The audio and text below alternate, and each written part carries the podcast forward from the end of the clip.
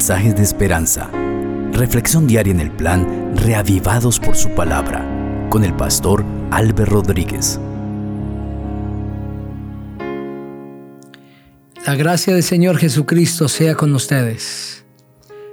Hoy estudiaremos del Santo Evangelio según San Lucas, el capítulo 14. Vamos a orar para pedir que el Espíritu Santo nos conduzca. Padre, vamos a abrir tu palabra para leerla y alimentarnos de este precioso capítulo. Háblanos, Señor. Habla a cada persona que está atenta a la lectura de tu palabra. Que seamos llenos del pan espiritual. En el nombre del Señor Jesucristo. Amén. Así dice el texto bíblico. Aconteció que un sábado Jesús entró a comer en casa de un gobernante fariseo y ellos lo acechaban. Y estaba delante de él un hombre hidrópico. Entonces Jesús habló a los intérpretes de la ley y a los fariseos diciendo, ¿es lícito sanar en sábado?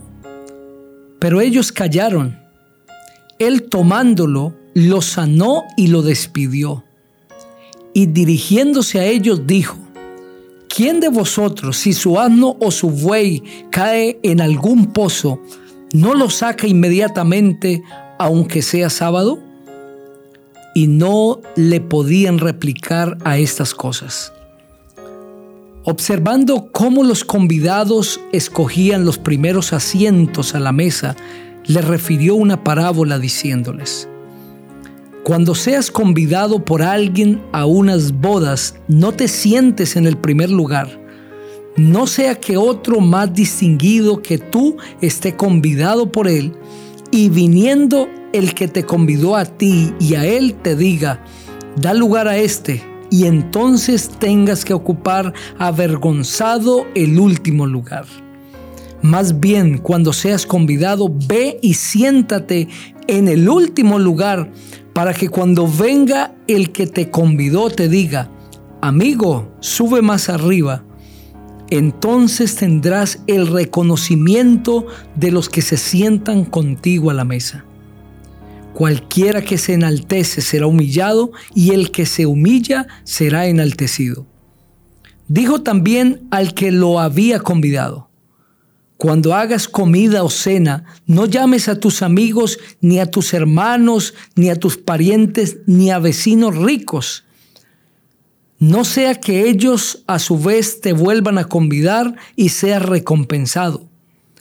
Cuando hagas banquete, llama a los pobres, a los mancos, a los cojos y a los ciegos, y serás bienaventurado porque ellos no te pueden recompensar pero tú serás recompensado en la resurrección de los justos. Oyendo esto, uno de los que estaban sentados con él a la mesa le dijo, Bienaventurado el que coma pan en el reino de Dios. Entonces Jesús le dijo, Un hombre hizo una gran cena y convidó a muchos. A la hora de la cena envió a sus siervos a decir a los convidados, venid que ya todo está preparado. Pero todos a una comenzaron a excusarse. El primero dijo, he comprado una hacienda y necesito ir a verla. Te ruego que me excuses. Otro dijo, he comprado cinco yuntas de bueyes y voy a probarlos. Te ruego que me excuses.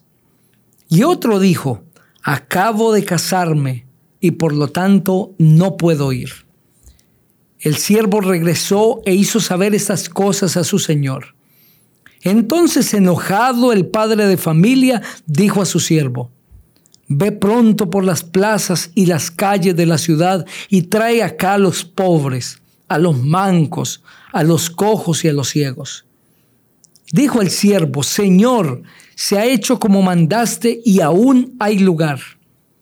Dijo el Señor al siervo, Ve por los caminos y por los vallados y fuérzalos a entrar para que se llene mi casa. Pues os digo que ninguno de aquellos hombres que fueron convidados gustarán mi cena. Grandes multitudes iban con él y volviéndose les decía, si alguno viene a mí y no aborrece a su padre, madre, mujer, hijos, hermanos, hermanas y hasta su propia vida, no puede ser mi discípulo. El que no lleva su cruz y viene en pos de mí, no puede ser mi discípulo. ¿Quién de vosotros queriendo edificar una torre no se sienta primero y calcula los gastos a ver si tiene lo que necesita para acabarla? No sea que después que haya puesto el cimiento no pueda acabarla y todos los que lo vean comiencen a hacer burla de él diciendo, este hombre comenzó a edificar y no pudo acabar. ¿O qué rey al marchar a la guerra contra otro rey no se sienta primero y considera si puede hacer frente con diez mil al que viene contra él con veinte mil? Y si no puede, cuando el otro está todavía lejos, le envía una embajada y le pide condiciones de paz. Así pues, cualquiera de vosotros que no renuncie a todo lo que posee, no puede ser mi discípulo. Buena es la sal, pero si la sal se hace insípida, ¿con qué se sazonará? Ni para la tierra ni para el muladar es útil la arrojarán fuera. El que tiene oídos para oír, oiga. Qué maravilloso mensaje de este precioso capítulo. El Señor Jesucristo presenta una parábola que tiene que ver con la salvación de los seres humanos. La encontramos entre el versículo 15 y el 24.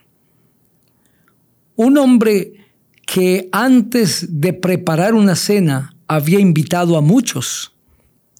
Les había hecho una invitación formal.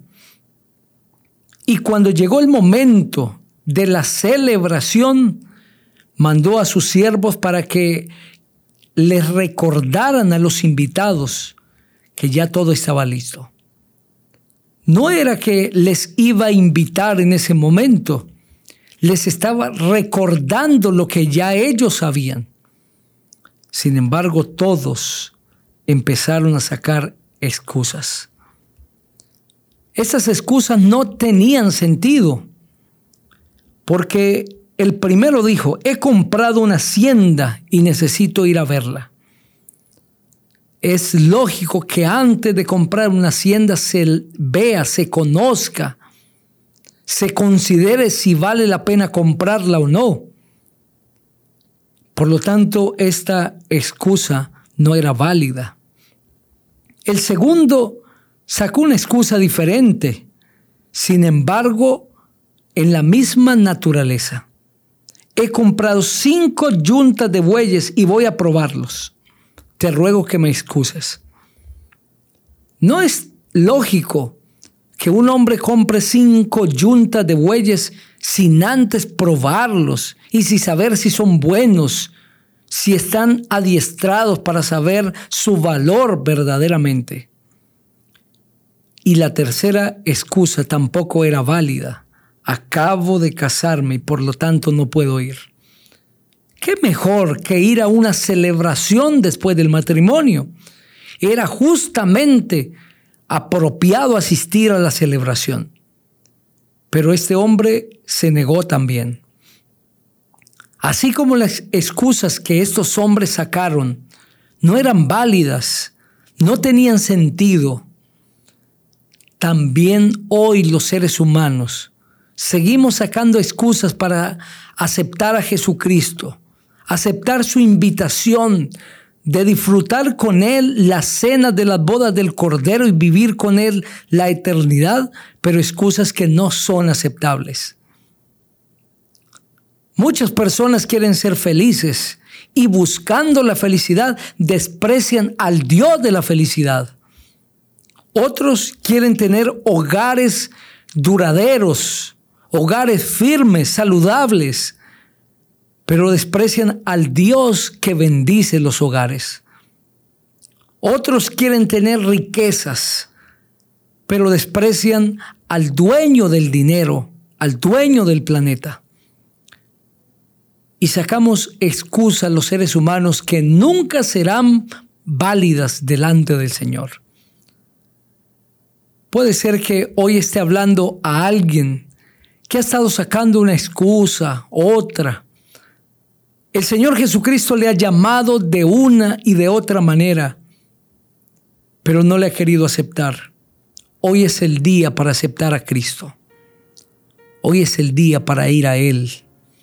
No huya más, no saque más excusas. Nada de lo que digas será valedero.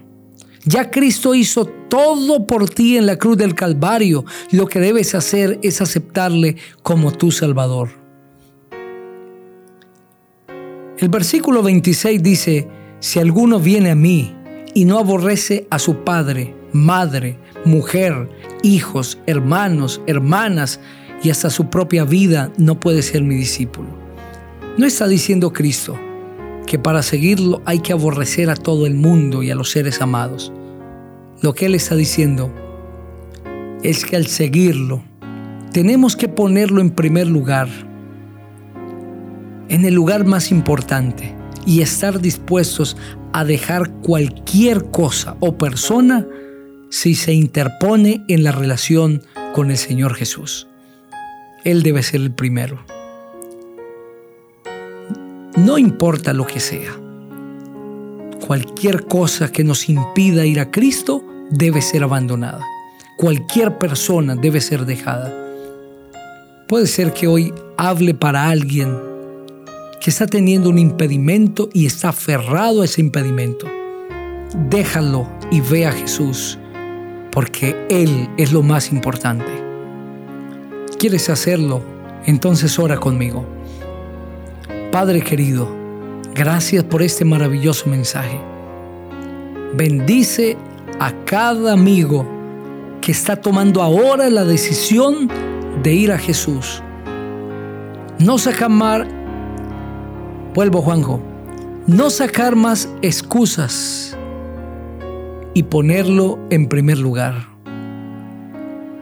Tómale, Señor, como tu Hijo, enteramente tuyo, en Cristo Jesús. Amén. Que el Señor te bendiga